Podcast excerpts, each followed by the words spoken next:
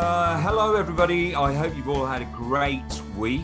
Uh, me and Didier certainly have. And uh, we're doing another episode of the podcast Seeking Happiness today with a lovely lady called Helen, who um, is a teacher.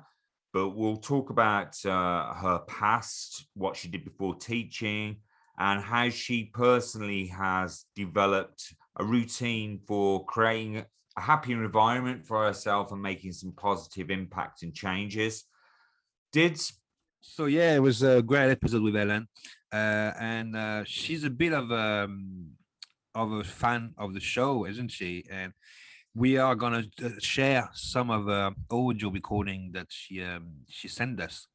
That actually Yes. made, us, uh, made us very happy. I mean, I was very chuffed when I listened to it. I don't know about you, Andy, but I was really chuffed, mate. And uh, what I think another- one of the good things that came out of it after speaking to Helen afterwards was that me and you have to have a bit more chat, a bit more conversation between each other, and uh, that Oh, will give me a chance chance to verbally slap your head every now and again. No, I mean, I mean, she gave us green lights. Oh, actually, talking about green lights, we gotta mention to the au- to the uh, listeners this book that you just read, didn't you? And I've I've read like last year. Yes, Matthew McConaughey's book, Yeah, very good book, isn't it? brilliant book, mate. Yeah, I've I've I'm three quarters of the way through now. I remember you mentioned it to me, and I started reading it. Mhm. I think that's available on audiobooks as well, isn't it? It is, and uh, what's good about it is that he does it himself, so you get to listen to him. And I think he's a great guy. I think he's a really good guy. I would love to buy him a pint if he's around. Fishy. I would I would love that as well. Uh, and you posted on our Seeking Happiness, uh, I think it was either on the Facebook page or on the blog. Hmm. It was him presenting to students, wasn't it? Yes, I put something on the Facebook uh, page. Oh, I, I, by the way, I like to remind people that listeners that if they uh, enjoy the podcast, to leave a little review on iTunes um, podcast or any, any of their um, any of their ways of listening to the podcast because that does help the ratings and uh, it does help bringing um, hopefully a little more people to the podcast. But well, but going back to what she said, we need to talk a little more about our life and our, our experiences um, together, Yes. which I'm looking forward to do. Yeah, we'll do that as another little section.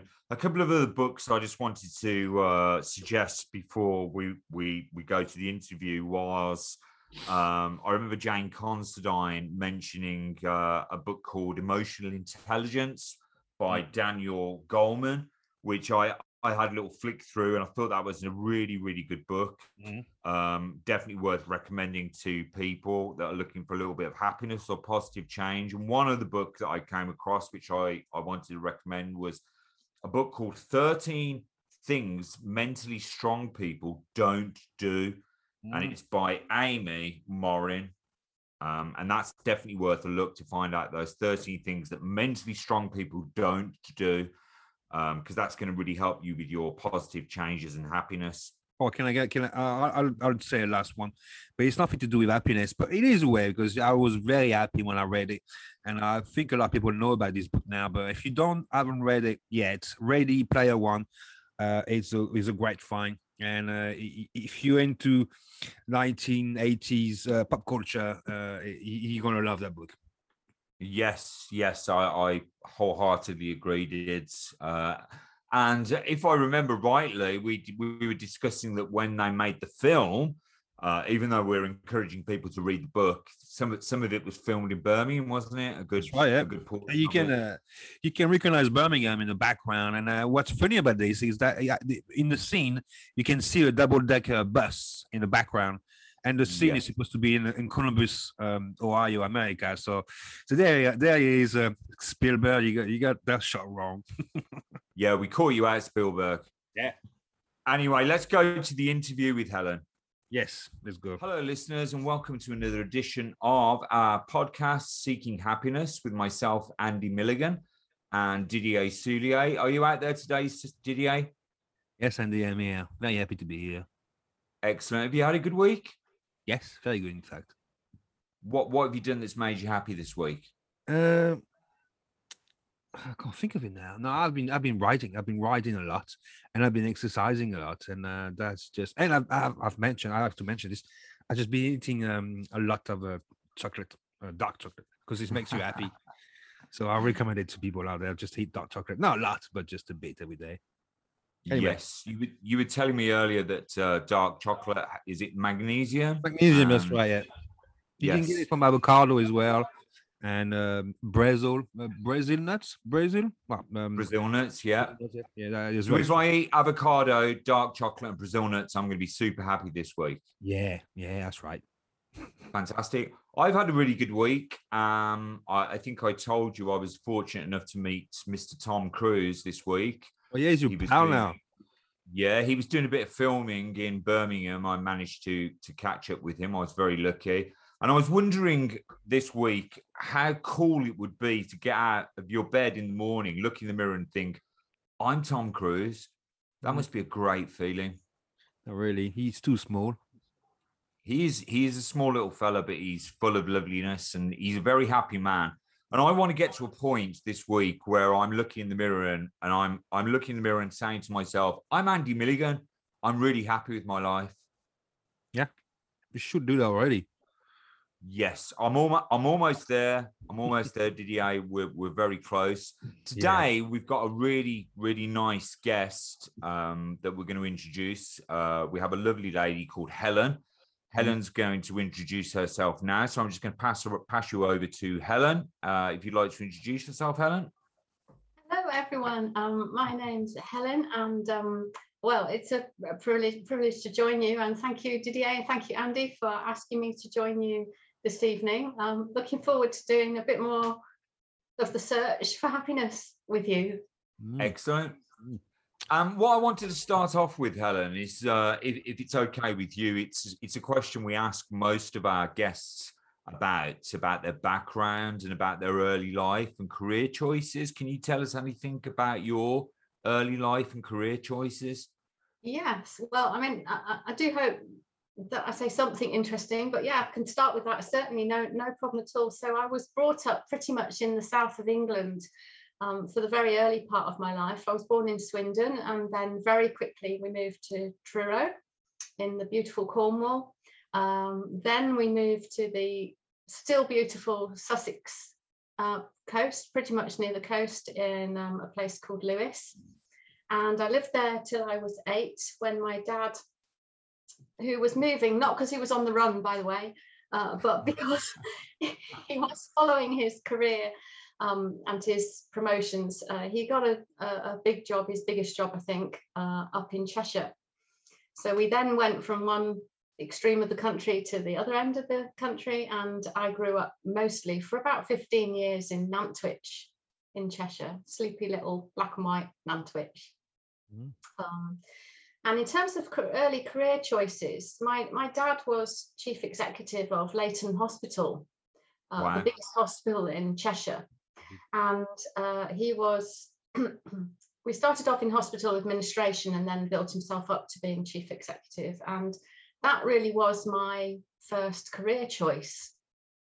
So I set off um, after university to become a hospital administrator, but I fell at the first hurdle and didn't even get through the first interview round. And um, dad and I didn't question it, we just accepted it, and I didn't try again. Uh, whereas I think, and, and this probably is probably the first thing worth saying this evening is I wouldn't let that happen again. I think I would seek a sort of um, what I actually wanted and the happiness I would hope to get in that, particularly in career wise. I think I would would try again if I had my time time over. Um, so um, Helen, sorry to interject. Can you Yeah. can you remember can you remember that time and how you felt when you when you didn't get into that particular career choice? Yes, I, I remember it. I remember it distinctly. It wasn't that Dad and I expected me to get in because he was already in it. Yeah. Um, however, I did expect the interview to be an easier process than it was. Mm. And when I got back and told Dad about the interview, you know, he, he said, "Well, what kind of questions did they ask you?" And I, I told him one question after the other. And he said, Well, uh, they're really asking you questions that they would ask a person who's already in hospital administration and has been in training for two years. Mm. And he thought perhaps they did that because he was on my application as being already in hospital administration. So we felt a bit miffed, if I'm honest. And uh, I suppose I felt a little bit aggrieved. I was certainly very disappointed because I absolutely had no other idea what I wanted to do. Mhm. I knew exactly what I didn't want to do, and that was to become a teacher.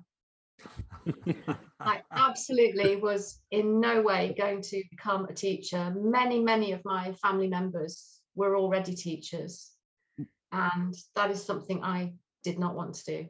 Helen, uh, wh- So- why why is that? Why did you want to be a teacher? I thought it was too much like hard work. Uh, I saw the hours. Um, I think my grandfather was probably the first person in our family to become a teacher. Mhm. So that was because he came from a family of 11 children. And they grew up in Lowestoft, little fishing village on the East Coast. And he told us tales of them literally sitting around the breakfast table and passing one boiled egg around the table. And each person would have a spoon out of the one boiled egg Right. but it had to go to the stepfather first because he was working. So there was not much egg going round this table. and I think um, once he'd finished with the Second World War and um, where he became a major in the army, um, Wow. I think he really wanted to have a career that was secure Mhm. and for life and that would be so dependable he would never put his family in that same situation and you know as many of us because hey you can guess the rest of the story already yeah i became a teacher um what happened? many of us have sorry didier How did you become a teacher then? How did I become a teacher? Well, um, okay, so I reject. I, I got rejected for being um, from entering hospital administration, Mhm. and I shied away from teaching so far. I thought I'll go as far away as possible, and I'll apply to Marks and Spencers, and I'll apply to their graduate training um, scheme, post postgraduate training scheme. I was huge kudos in these schemes. It's like working for Unilever or you know Cadbury's, these sort of massive companies. Um, we were told at the time there were 700 applicants for each ap- application, for each post, sorry. Um, it was the late 80s when everybody wanted to be a yuppie. And it was a three day residential interview process. They interviewed you during the day, you had exercises, management games, strategy games, but they also interviewed you at breakfast, at the bar in the evenings, at dinner. It's 100% full on. So I went for this and got it. And How, joined how- Marks. how Marks fantastic. It was fantastic until I actually got there. and then I didn't like it at all. Okay. Did you have to move away from home, Helen? Yes, I did. Um, I Marks and Spencer had had uh, was not only difficult to get into, but it had very strong stipulations. Uh, it really wanted you to be completely committed to the company. Right. So there were girls who I worked with once I got there who were engaged to be married, but would not disclose that because that was a signal to the company that you were not completely committed to the company. Oh gosh, it sounds like a branch of the military. it wasn't quite that bad. Although um, at one stage they did make a doctor's appointment for me on my behalf. So yeah, they they wanted a lot of commitment. So to to help myself in the application process, I put that I was fully mobile, Yes. which meant they could send me for my training to anywhere in the country, and they sent me to deepest darkest Kent, to Gravesend in Kent. Wow. And, and what what was the next stepping stone that led you into teaching? What happens? Well, I didn't like Marks and Spencers, and I lasted probably 13 weeks. Okay. Right. Um, but I didn't want to go home with my tail between my legs and be a bounce back kid. Uh, so I stayed down in Gravesend and got a job in London with Ryman's. Do you remember Ryman's, the big one I on do, yeah. High Street? Yeah. yeah. Yeah. So after a while, I moved up to the new flagship store, Ryman's on Birmingham New Street, and carried on in both personnel and retail management. But I knew it wasn't what I wanted to do forever. And of course, by that stage, I was, I say of course, but I haven't told you this bit. I went to university in Birmingham. And by the time I moved back to New Street store, of course, I was living in Birmingham, which was my old town. And so I dropped back into university to tuck a teaching qualification, a one year PGCE under my belt, while I had to think about what I wanted to do long term. Right. And, um, of course, you then go on your teaching practice placements and you fall in love with the children you're teaching. Yeah. And when the ones that tell you for all your teaching practice that they hate you and they don't want to do the work burst into tears on the day you're leaving, at that point you think, okay, I've touched somebody. a, a positive impact on these these young people. Um, yes. Wow. What's very interesting about what you're you're saying about your journey, Helen, is it's it's remarkably similar to the the the lady that we had on a few weeks ago, Jane Considine, who's now an educational consultant. She she went in she went into retail. I think it was uh I think it was House of Fraser she ended up working for, and she that's said right, she learned Rathbons. Mm. Rackham's it was, yeah. Rackham's it was, yes. Good call. And yeah, she she she ended up going into education afterwards because she she said she you know with her mother being a teacher she would she would never ever thought she'd consider becoming a teacher, but she ended up going into education as well. Yes. So a very similar journey. So then that's where I ended up um, in in teaching. Really, I started off in Yes. grammar school, so that was another uh, default as well. I, I I was quite a strong socialist, um, or at least I thought I was, and I was very nervous about the teaching interview process. So I thought, well, I'll apply for a job that I don't want, and I'll apply to a school that I'm never going to work at because I don't agree with the politics behind it. So I applied to one of the schools in the King Edward um, system, one of the seven schools there, uh, the grammar schools, and um, I, I got the job. I was just waiting for you to say that. I I didn't want the job, I got the job. It's always the way. Uh, and then had to be persuaded to take the job. So I confessed, oh, well, I'm a socialist, you know, I don't really want to be here because, you know, the Labour Council in Birmingham had tried to close the school already and they'd had closure notices pinned on the on the gate. And so I knew that, you know, my politics didn't sit readily and, and my potential boss, head of head of English at that school at the time, kind of sat me down and said, well, you know, we have really poor kids here. And the grammar, he reminded me that the grammar school system, as it was, was set up to help equalize opportunities to get into education. And it wasn't for the middle classes to get a free, good, top quality education. Um, and there were really were kids there in the 1990s who were on the poverty line, whose parents were in prison. Uh, there were children there who were full-time carers. Um, we had children there who were abused. Mm. You name it, it was happening. They were not all privileged, well-cultured, um, middle-class children who'd been highly tutored to get into the grammar school system. And he just won me over with that argument. And and of course i also remembered that both my grandfather and my grandmother had actually both gone to grammar schools. And Yes. that had helped to lift them both out of poverty. Yeah, and just just taking you off off track a little bit, um, you know, because I have been a teacher and I, I do understand that you you do end up dealing with with so many pupils that have their own unhappiness and problems in their life that you're you're you're so um you're so connected to them and trying to make their lives happier that sometimes you you forget about your own life and your own circumstances. Do you think that's something you experienced in your career, Helen? Oh, Where you absolutely. you try, trying so hard to help other people that you forgot about your own happiness? Absolutely. Um, mean, it was in that first teaching post. I stayed there a long time, actually.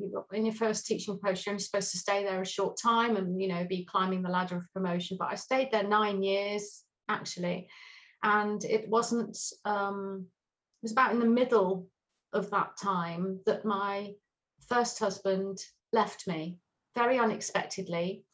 Um, wasn't expecting him to go at all. And at the time, we had a 10 month old baby. Mm. So that was a um, Shock. shock to the system. Yeah. Um, not least because also um, that, well, that led to a divorce. But at, at the time, I was also the first person in our family's history to have a divorce. Mm. So there was no previous experience. There was No. no no, no talk of marital breakups or, or anything of that sort. So it was completely unfamiliar territory um, to Yes. me. But uh, two things kept me going. One was the baby, because who else was going to get out of bed first thing in the morning? Um, which also stopped me drinking too much Mm. um, I had an English teacher, brilliant, brilliant English teacher who I absolutely worshipped when I was at school. And she had a, a horrific divorce, but actually became alcoholic while she was trying to cope with it. Mm. And her favourite tipple was port, and my favourite tipple is port. And I can remember thinking, can't afford to make the same mistake that she made. Yeah. Um, so the baby got me out of bed. Um, the baby uh, stopped me drinking too much or drinking much at all, actually. And work was my next saving grace Mm. yes. because, um, as Jane Considine mentions, it is all consuming if you are a teacher. Mhm. There is never time to to breathe. I mean, with the baby and teaching, I thought "I- I'm never going to read a book for pleasure ever again in the whole of my life.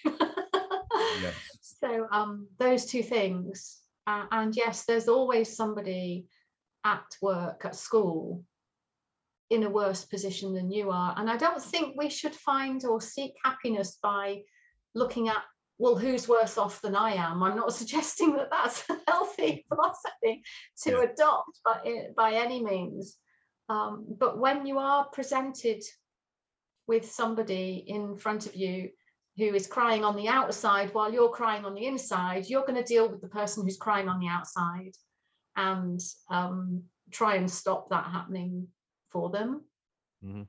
Or try and, uh, well, in, in an academic school like a King Edward School, is just help them achieve their academic best. And we used to have some hilarious times. Um, I used to give out, have we got time for this?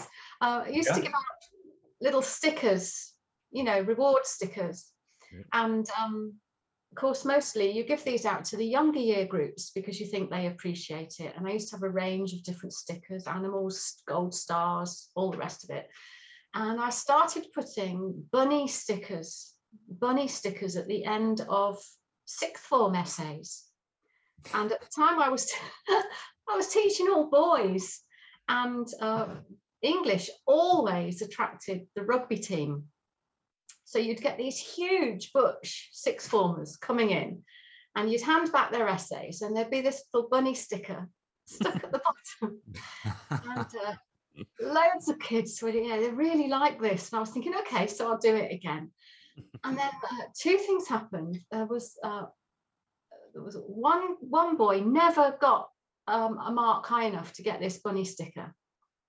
So he was very disparaging about these bunny stickers, didn't like them at all, and uh, used to mock the people who'd got a bunny sticker, etc., etc. And um, so that went that was rumbling on over the weeks. And then another time I got an essay handed in, the next essay handed in to me for me to mark. And it was a brilliant essay. And I got to the end, and right at the end, there was a little cartoon of a pie with two little rabbit ears sticking out the top. Brilliant. Pie. But at the same time, the boy who hadn't got a good a good enough essay to get a sticker did actually deserve a, a bunny sticker. And i thought well i don't think he likes these? I, I better not put one on. And then i thought oh hang on you know equality and all that i better treat him fairly. So i stuck a bunny sticker on the end of his essay. And i was handing them out around the room. And I looked at him and he was going through all my comments and he eventually turned over to the back and he didn't say a word, but he just did that kind of ka-ching gesture Oh, with his hand when he saw the bunny sticker. yeah, um, even even big boys love a bunny sticker. They do. Of course they, I'd love a bunny sticker right now. I've still got some. I'll find you one. I'm gonna g- I'm gonna I'm gonna hold you to that, Helen. You and Didier Did- deserve bunny stickers. Did Uh, you've got a question, haven't you? Uh, yeah, I mean it's it's not related. Uh, it's more related to um, to the COVID crisis and uh, how how Helen actually um, uh, if she, she how she how she uh, she faced it um, and what was what was it like for her really in terms of um, was it hard was it difficult was it how was it Helen for you? Slightly embarrassing question, really, um, because I don't think my experience of the COVID crisis was the same as many, many millions of people's experience. Um, I'm I, I'm in a mildly vulnerable group, so I was sent home health wise. So I was sent home to work for 12 to what turned out to be about 15 weeks from home. And I've worked from home before and I, I loved it in the past. I don't have any problem in motivating myself on getting up or imposing a routine on myself at home. Um, so working from home was a already a hugely experience for me, but was similar during COVID as well. And I was very, very lucky that that was the case. Mhm. Um, instantly, it gave me more time. You know, I, I, I have a very short commute, about 40, 45 minutes commute, but straight away that was an hour and a half's time back of what I used to call dead time. And I used that time to walk my dogs in the local wood, my dog, sorry, in the local woods. Um, that walk soon progressed to running. So I started running and I built myself up to 10K regularly. Um, Yeah. Sadly, that's had to stop uh, due to uh, an arthritic hip, which has now developed. But um, that really showed me that I could do something that I've never done before. Never run, never been sporty. Um, and it the, the, when I was doing it, it gave me a- an amazing sense of strength and power. And it's it's a bit odd that that sense of being strong and that sense of I don't know how to put it. I am and I can hasn't left me, even though I've had to stop running. Something that the running built into my character during lockdown, the first lockdown, and la- last year, it's only this year I've had to stop running, um, has stayed with me, Right. which was totally unexpected. Um, it, it had a huge impact on my family life. Uh, of course, I was at home, I was on site.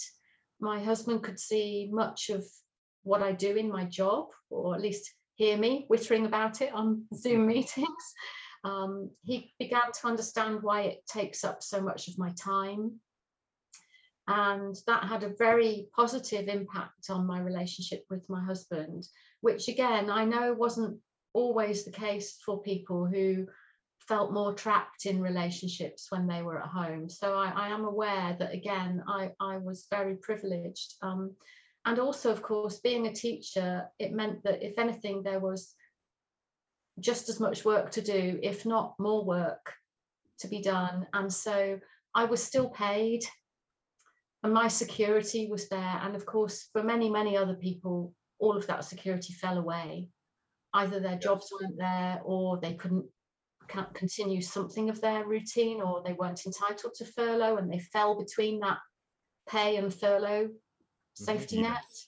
Um, yeah, and just sorry, Helen. Just I was just going to say, just No just uh, running through um, the post-COVID uh, situation. I know that you've been doing things to to make some changes in in your life and to to to seek happiness for yourself. Can you just tell the listeners what what sort of things you've been doing recently? What's the Yeah, routine? well, sorry, Didier. Like, what's what's your, your routines now looks like? If uh, if you don't mind sharing. Well, this this part is, I have to say, is completely down to listening to your podcasts. This part of my life, um, I've I've sort of uh, gleaned what I can from from each of them to try to make very practical changes um, to to how I live and how I think. Great. My husband says I'm a bit of a magpie, and I suppose that's what I've done. So um, I'm not particularly consistent in my approach, but um, one thing that I try to do, and I think Andy, this came from you yourself actually, is setting the intentions for the day, uh, Yeah. for each day. But I've coupled that with um, the attitude that the things I need to do, or I want to do, or I've got to do, are not necessarily going to be difficult or become overwhelming. So I've not just tried to set intentions, but I've tried to change my attitude towards those intentions as well. Right. Because I am a- somebody that does feel overwhelmed very, very quickly um, and sees life as tough. Uh, and even Yeah. just thinking this is going to be easier than I think it is, has made a- an immense um, impact. Um, I've cut out listening to much of the news. Yes, we discussed that. I remember. Yeah, that's that's a good thing. yeah that that really has decreased my worry levels Mhm. um I've, I've found so many articles have negative headlines and then you get a third way down the article and they turn the argument on itself and they say oh actually it's not as bad and somebody's come up with this massive solution and you kind of think well why didn't you put that as the headline yeah, yeah that Good would point. make us smile that's right. And just just on just on that note as well, Helen, we you know you were saying you were getting something out of the top three tips that we were we were projecting from people. What what would you say your top three tips are at this point that you could you could share with the listeners? Oh gosh. Um, when I look back at you know mom- moments in my life, particularly challenging moments, it's it's actually those challenging moments that have in some ways been the most satisfying moments of my life. Um, even though they've also been so difficult. So perhaps when I became a freelance tutor and freelance writer, and I gave up full time teaching for five years, perhaps when I became, uh, I did my MA or was forced to be a single mom when I didn't want to be. Um, I don't subscribe to the you can do anything philosophy that you hear about on the media so much. I, don't believe or think we can do or be anything, but rather I do think we underestimate what we can do. Mm. So my top tip is to take the challenge or face up to the challenge, but before you do, find one or two truths about yourself that you can count on that are going to see you through that challenge, no matter what that challenge ends up putting before you. So, for example, I know that I am quite a determined person. If I say I'm going to do something, I'll do it. I've learned that I'm quite resilient. It takes quite a lot to knock me back to the point where perhaps my mental health is in jeopardy. And I, I usually survive knockbacks so that I know I can count on those two inner strengths no matter what life throws at me. I think that's really good advice, Helen. And you were saying you had a few more tips as well. Well, just just two more. Um, Yeah. There's a verse in the Bible that I remember from when I was a child. It says something like, um, "Do unto others as you would have them do unto yourself," something like that. That's probably a very archaic version of it. Um, I think I'm quite good at the second part of that, the doing unto others. Mhm. But I don't think I'm so good at treating myself fairly. I expect too much of myself sometime. I keep going till I'm worn out. Um, sometimes I sacrifice my own good feelings for others. And I've learned that this is not a healthy way to go on. Um, you need to help yourself be in a good place so that you can then continue to support others. So that's my second top tip. And lastly, um, something I've been thinking about since episode three, I think, of your podcast this idea of acceptance um, and of working out what you can and can't control. And I love the Venn diagram where you draw uh, two overlapping circles and you put the things you can't control in the left hand segment. And something like this, you put the, the things you can control in the right hand segment. And then in the middle, that overlapping area is where you write down the things you can influence or change or minimize. And I think if you can give yourself time to either do a mental version of that diagram or actually sit down and draw it out, it really brings clarity to where you are at when you're facing something or trying to make a decision. And the fact that you've done that, I think, encourages you to be less anxious and more content because essentially, once you've been through that analysis, you're recognizing you've done all you can. And there's some kind of satisfaction and closure in that as such. So well, there we go. Great. My top three tips. That's really, really brilliant advice, Helen. And I personally love a Venn diagram. I think Venn diagrams are brilliant. I used to use them a lot in my teaching practice. I'm, I'm going to definitely use that that tip myself. Um, can I just finish by saying thanks so much for giving us your time? Um, like everybody, our time is valuable, and um, you know, ho- hopefully, just doing the interview uh, has brought you an, another little piece of happiness. I know it's made me happy. And the other thing I wanted to say was was about your you've given us some really good feedback on the previous interviews that we've done, some verbal feedback that we we will post for listeners as well, so they can they can hear your your inputs and your reflections on that advice and how you've actually taken that advice and putting it into practice. If that would be okay with you, Helen. Oh, you're you're very welcome. It, listen, it's been an absolute pleasure um, to to listen to the podcast initially, and uh, to to have I think I've I've mentioned this to you already. To have two chaps take the time to sit down and discuss happiness and how do we look after our mental well-being and how do we change our lives to be happier. I, I think it's such an important role, something that you know we, we need at the moment. Mm. Um, and as I say, it's, or as I as I hope I've shown, it's had a huge impact on me uh, this this summer. So thank you, and an enormous privilege in being asked to take part in this too. Can't say thank you enough, actually. oh, Ellen, can I just say, you know, when you said that you too out on yourself, you know, you'd be surprised that we all do that. And uh, I've I've yeah, read somewhere that you've got to treat yourself like a, a friend will actually help you. you know, your friend will not judge you too harshly. So when when you when you think internally, I think you have to remember that we're trying to trying to think as as what a friend will tell you, and and they usually they usually not that hard as you can be on yourself because we all do it. I think we're all guilty of it. I'm sure. I'm, I'm sure you're absolutely right. I recognise that. Yeah, certainly. yeah, we'll do it. Thanks. Right, thanks ever so much, Helen, and hopefully You're we'll welcome. we'll get to speak to you again soon. I'm sure. I'm sure. I'm not going very far. God bless. Look after yourself. Take care. Bye bye, Didier. Bye, Andy. Bye now.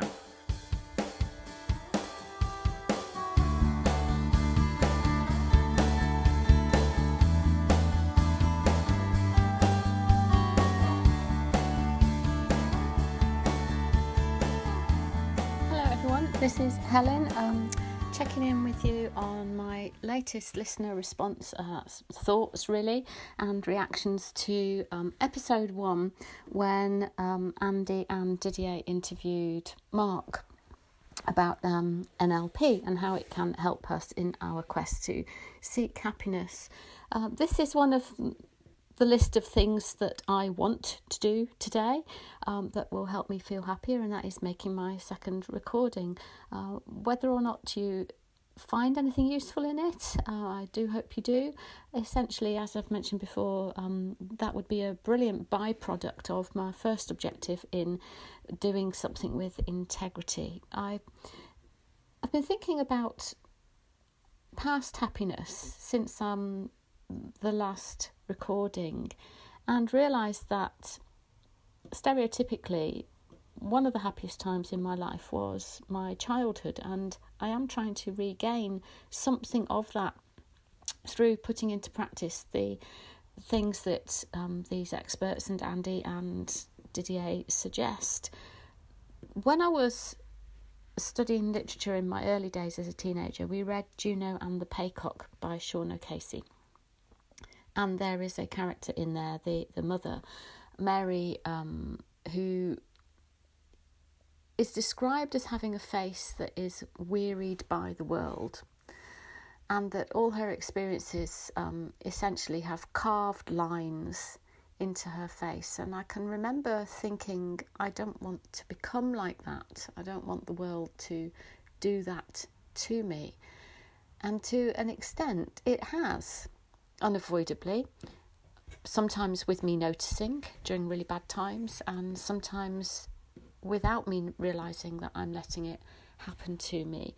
And uh, I've linked that idea with this I comment in the first episode, the interview with Mark, about remembering to smile uh, and lift those lines and carvings that our experiences have built into our faces. Um, a smile can lift those. So that is one thing that I'm trying to do. Stop letting my face fall into neutral and try to bring a smile um, to my face. Of course, the 80s music is helping with that a lot. Something else I wanted to add in, which is, is not directly from episode one, uh, but an idea of mine that I've had for a while. I, I do a little bit of writing, it's not very successful, it's not published, um, although I would lo- love it to be. It's short stories for adults, they're quite dark and I didn't mean them to be dark short stories, but they're quite cathartic in that respect. And I haven't actually put my theory into practice in writing them, but I have this idea that anything that is written down or spoken, recorded in any way, auditory or visual, uh, should begin with the word and, because I have really felt that arriving in 1965 into the world as I did, I'd missed a lot, and that everything following that follows on and is added into the human experience. So I'm going to start my recording now by commenting on things which were talked about in episode one, and I'm going to start with the word and. So, and it can be added that this idea of being consistent and navigating ourselves through the world with excellence really struck a chord with me. Um, to begin with, Mark was talking about it in terms of being negative and using those pre programmed uh, ways in which we have learnt to operate, uh, pushing us into negativity rather than into happiness. Uh, one of the comments that really struck a note with me was his idea that voices of some of his clients that once motivated them to succeed now beat them up. And I think that is uh, really true for myself. My mind is highly programmed uh, to f- follow patterns, beliefs, my drivers, my motivators, my values, quite a lot of them definitely come from my past, my childhood. There is a theory, isn't there, that um, everything that happens to you before you are seven has sort of greatest impact on you. And I had a very steady child childhood, very happy childhood with two parents who are still together and um, they gave me very positive experience of life. However, it has left my mind highly programmed, which is why things like the idea of the more the more help me to now break down the programs which have become less motivating and and now beat me up. Uh, the idea of releasing myself from those programs and coupling that with being in the present has really helped me. So I've been thinking about my beliefs and my motivators and my values from the past, I've realised that I've left a number of my beliefs behind, actually. Uh, I had a hugely Christian upbringing, as in evangelical Christian upbringing, and I don't follow all those beliefs to the letter anymore. However, what I have kept and what those beliefs have influenced and still influence daily are my values. It's as if Christianity is that map that Mark was talking about, the map of the territory, but I actually find my way through the territory physically, mentally, emotionally, through sustaining my values. And uh, I wonder if anyone else finds that ringing true for them as well.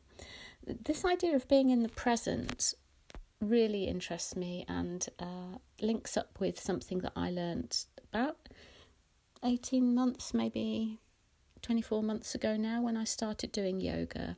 My yoga teacher has a little strap line uh, about breathing, relaxing, and being in the present, and that she adds the present is the only place where life exists.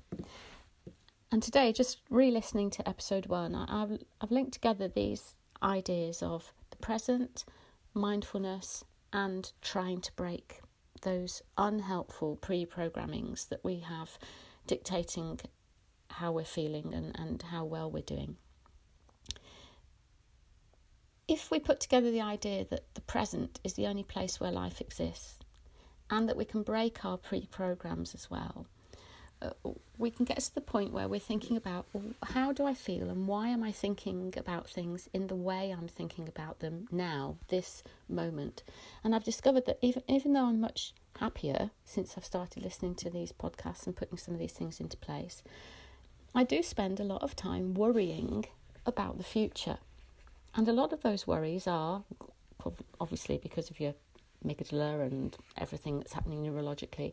A lot of those worries about things that might happen in the future are definitely based on past experiences. And just today, it has clicked that one program I need to break is this idea that because it's happened in the past, if the same situation comes around again, there's nothing that says it has to happen in the same way again. And that if I am mindful of that and thinking more logically, that life is now, not what may or may not happen in the future. That instantly breaks that pre programming of incessant worry, really, for me. The other section of the podcast, which I found really helpful, was when Andy and uh, Mark were talking about how NLP can help in teaching and in teaching us to be more mindful and mindfulness not being an element of relaxation but of being in the present. And i love those questions absolutely love those questions. What can i do to help you understand that better? How can we look at this from a different point of view that will give you more insight? So i'm really taking those on board as well and i'm, I'm beginning to use those questions uh, not not in teaching but in getting through those worries, uh, using them to break those pre programs and bring myself a greater happiness. Great episode, chaps. Absolutely love it. Thank you so much, Mark, for your insights. And I'm going to love you and leave you now and go back to my happy painting. Happy days. And hello, Helen here. Welcome to Listener Response Episode 3. I say welcome because although I started making these recordings to support my own search for happiness, Andy and Didier have said they want to share these recordings as an extension of our shared search for happiness. Today I'm thinking about what Paul Candelent spoke about in episode two of Andy and Didier's Seeking Happiness podcast. But before I start, I want to tell you about a man I worked with about 30 years ago, I suppose, called Harold. A huge role model for many people, um, particularly those people he worked with and worked for. And if you didn't know him and somebody was introducing Harold to you, they would tell you how he is always happy. An absolutely phenomenal thing to say about anyone. So I was very interested to meet this gentleman, and indeed, when I met him, it was absolutely true. He was always happy, regardless of the day, the weather, uh, whether the work was demanding or going well, regardless of what was happening in his family life. And of course, just like any of us, Harold didn't always have easy times to get through. It it um, took a while for me to feel able to ask him why and how are you always happy. But when I did, this is what he said. When I was young, I decided I was going to be happy. I just made that decision. And that was all he gave me. It, it was as clear cut as that. He didn't give me a grand philosophy or any reasoning behind it.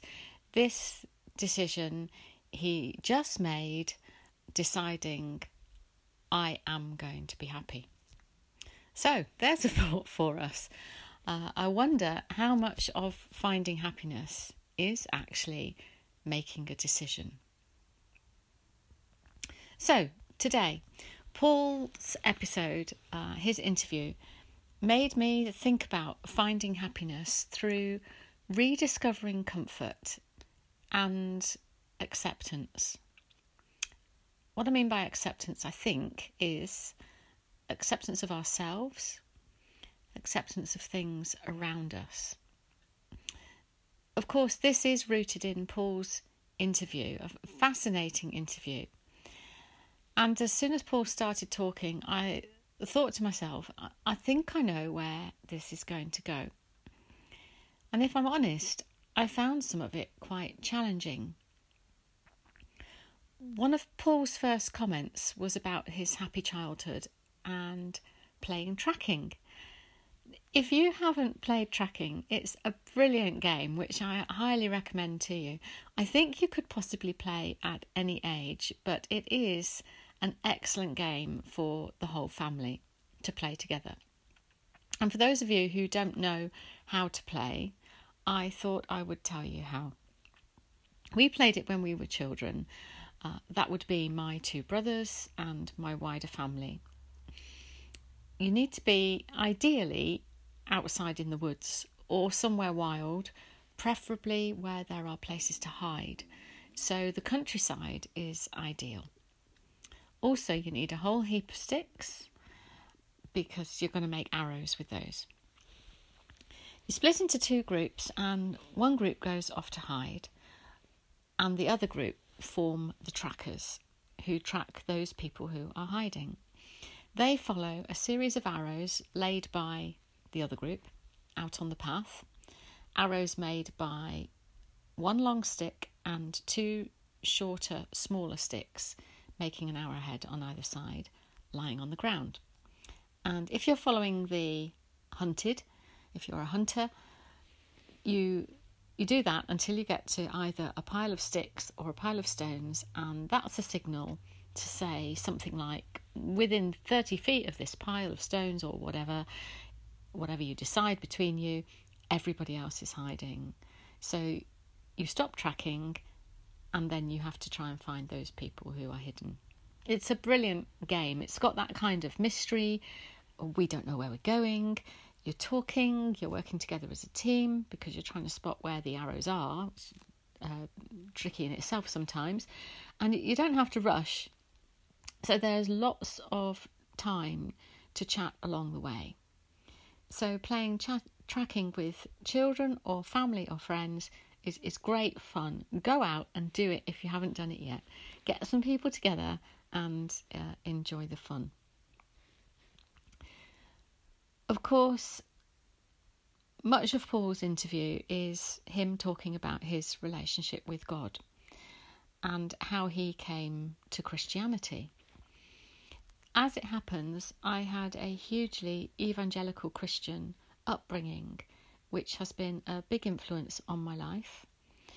I became a Christian when I was eight. I had that specific conversion experience. However, this, this hasn't meant that my Christian life has gone smoothly, and I think I've talked in a previous recording about how I lost some of my beliefs, but I didn't lose my values. And this is why I found Paul's interview challenging. Obviously, for Paul, his Christian life is going really well at the moment, and he has great comfort in his relationship with God. And I want to give testimony to the comfort and absolute acceptance you can find in a relationship with God and in developing a close relationship with God. I absolutely know this to be true, despite what I've said about my own experience of beliefs as such. I, I still absolutely know this to be true that there is enormous comfort and absolute unconditional acceptance if you are in a relationship with God. However, for some of us, this is not always straightforward, and Paul's got me thinking. And in thinking about this, although I've had to think about some pretty sad times in losing something of my relationship with God, the effect of even thinking about this has raised my spirits, which is why I'm sharing it now. Uh, I just want to say that these are purely my ideas, of course. I'm not a preacher. I certainly don't want to foist my opinions on anybody. So here's what I've been thinking. I think my relationship with God isn't or hasn't been any easier than a relationship with another human being. It strikes me that just because a relationship with God is based on faith, an insubstantial, intangible experience of belief, in my experience, this doesn't mean that you can willingly create a perfect relationship with God. It's not wishful thinking. It's not an act of the imagination where you can imagine or create a perfect relationship with God just as you wish. In my experience, if you enter a relationship with God, you will find God is already there. God's already in existence. He is what He is, or God is what God is. Uh, my daughter and I are having lots of conversations about use of pronouns at the moment. So um, I'm going to refer to God as God. Although personally, I also think of God as nature and science, but, but that's where I am. I can understand why the scientists reject God. I can understand why people who believe in God struggle to accept that everything is scientific. And I can understand why nature just goes ahead and does its thing regardless. But to, to get back to um, the point I was trying to make. I, I really do have this fixed idea that God is already in existence before we find him, which suggests that Paul is absolutely along the right lines when he says you need to recognize and get to know God. Take time to hear God. You don't get to find God's comfort and acceptance by creating it. If you find God, the comfort and acceptance you can experience is the happiness which God has already created, that is already in existence, waiting for you, wait, waiting for us. I've found, as I've suggested though, that just as you can find happiness in God, you can also lose some of that happiness, just as you do with any relationship you're in as a human being. And I find this interesting because although I may have lost some comfort in that relationship sometimes, I have to say I have never lost the feeling or the belief that I am still accepted by God. So when Paul says that we need to take or make the time to get to know God's voice, to recognize God's voice, I'm right behind him. You certainly, you certainly won't find happiness in confusing God's voice with your own. And you certainly won't find what God calls happiness. He calls it life in all its fullness, uh, which God promises us by listening to our own voices. We have to learn to discern the difference between God's voice and our own. I think. My mum finds it easy to hear God. She also has this phrase, which she has used quite often re- of late, recently in particular, speaking of what she terms God incidences. And I've just brought this to mind in reference to when Paul talked about the canteen server who happened to be there or was put there by a God incident, as my mum would say, on the first night that Paul found himself in prison. I, I don't know what to think about God incidences, really. They make me smile in many ways. Paul talking about the canteen server just being there at the right time, the right place, also reminded me of a friend I've lost contact with who was in a life threatening car crash in France when we were in our 20s. She was in a dreadful car crash and she was coming to in the ambulance when the ambulance came to her with the paramedics looking after her, and she was very dazed. She had been unconscious for a while on site. They had to cut her out of the car, and that took a long time, and she was in and out of consciousness for all that time. The person she was with was also injured, even worse than herself, and the two of them were on their own while the other person was unconscious, unable to communicate with her at all while they were waiting to be rescued. But in the ambulance, she kept saying to the paramedics, uh, We must say thank you, thank you to the lady. And the paramedics asked her which lady, and she said that the lady that was with me, and they assured her there was no lady. No lady had been there, no lady to say thank you to. There'd been no witnesses. The accident had taken place in a rural, remote spot where there was no other car involved. But my friend was absolutely convinced that there had been a lady who had come alongside her and spoken to her, reassured her, and particularly, this is the bit she remembered most, particularly told her not to move while she was trapped in the car. My friend was absolutely convinced that this experience was that of meeting an angel. Her hospital diagnosis later showed that she had broken her back and that if she had moved, she would have been paralysed for life.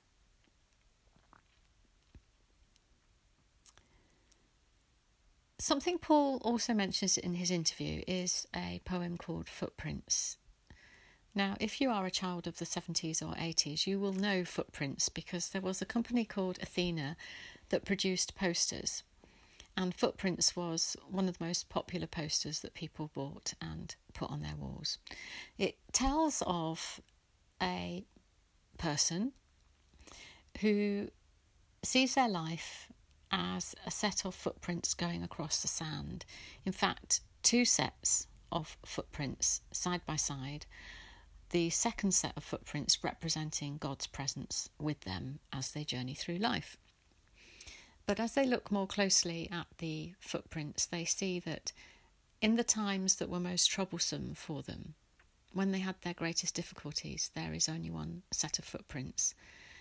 And as the poem goes on, they ask God, why? Why did you leave me? Why was there only one set of footprints? And God replies, My precious child, I love you. I will never leave you. During your trials and testing is when you saw only one set of footprints. That was when I carried you. I think I've mentioned before that my childhood was very happy. Of course, it wasn't always. There were tears, frustrations, there were times when I actually, uh, well, I remember feeling quite lonely. I used to get teased a lot when I was a child. Um, one thing I do remember saying to my mum when I was a teenager, something had gone wrong, I don't remember what, but I remember saying to her, My life is not going to be the same as yours. Meaning, I, I can't always act like you do, I can't always react to things the, the way that you do. I think a lot of the happiness that I did have as a child was actually just given to me, created for me by my mum and dad, by my family. I think they created comfort and that they certainly always accepted me no matter what I'd done. And this has got me thinking about how did that come about? I know we all talk about the good old days, and often those are times which are charged with nostalgia and some happy memories. But I've been thinking about why those days were the good old days. And for me, they're the good old days because people around me helped to create my happiness. And at that point, I've asked the question so, why isn't today always like the good old days? And I'm sure that we lose something of this as we face the fact that we are adults and begin to navigate our own way through adulthood. I think my parents provided me with many of the good things that they knew were good. This isn't rocket science, by the way, uh, but I don't know, it's, it's me thinking aloud, isn't it? I think they provided me with the good things that they knew were good, that they'd discovered made them happy through their own experience of life. But that as we become adults and meet the new demands of responsibilities, something else also happens, particularly nowadays when the world is moving so fast. I think we also, as new adults, meet uncharted challenges which our parents didn't face simply because they didn't grow up in the same world as we did. You know, the world moves forwards, it changes, it brings uncharted waters for each particular generation. Um, for instance, one thing I've noticed is that many people my age, I'm 57, lived through an era where divorce, late late 80s, early 90s, really rocketed and became very prevalent. That didn't used to be so in the past. It wasn't so easy to get a divorce, so I presume you know it wasn't wasn't so tempting or readily accepted. I think if you were born in the 90s, you lived through an era, era where, for example, technology suddenly made, or what shall we say, um, we could choose any number of things, um, suddenly made pornography much easier to access than it was 30, 10, 20, 30 years before. This generation, for the generation we, we have now of teens, they, of course, are moving into adulthood, emerging from the unprecedented experience of the worldwide pandemic.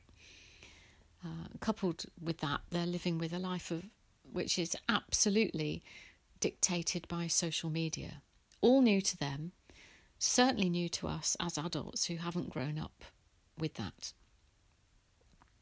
And at this stage, you have to ask yourself well, then, where does the happiness come from? Who or what can possibly share an experience or a comfort that is still enough or is relevant to today? I do think that giving acceptance is perhaps one surefire way of doing this. Before I sign off today, then, uh, I want to say that I, I think we have to work to reclaim some of the happiness that we've experienced of the past. We have to recreate some of that happiness and then share it. So, you find happiness for yourself, and then that comes from creating happiness for others.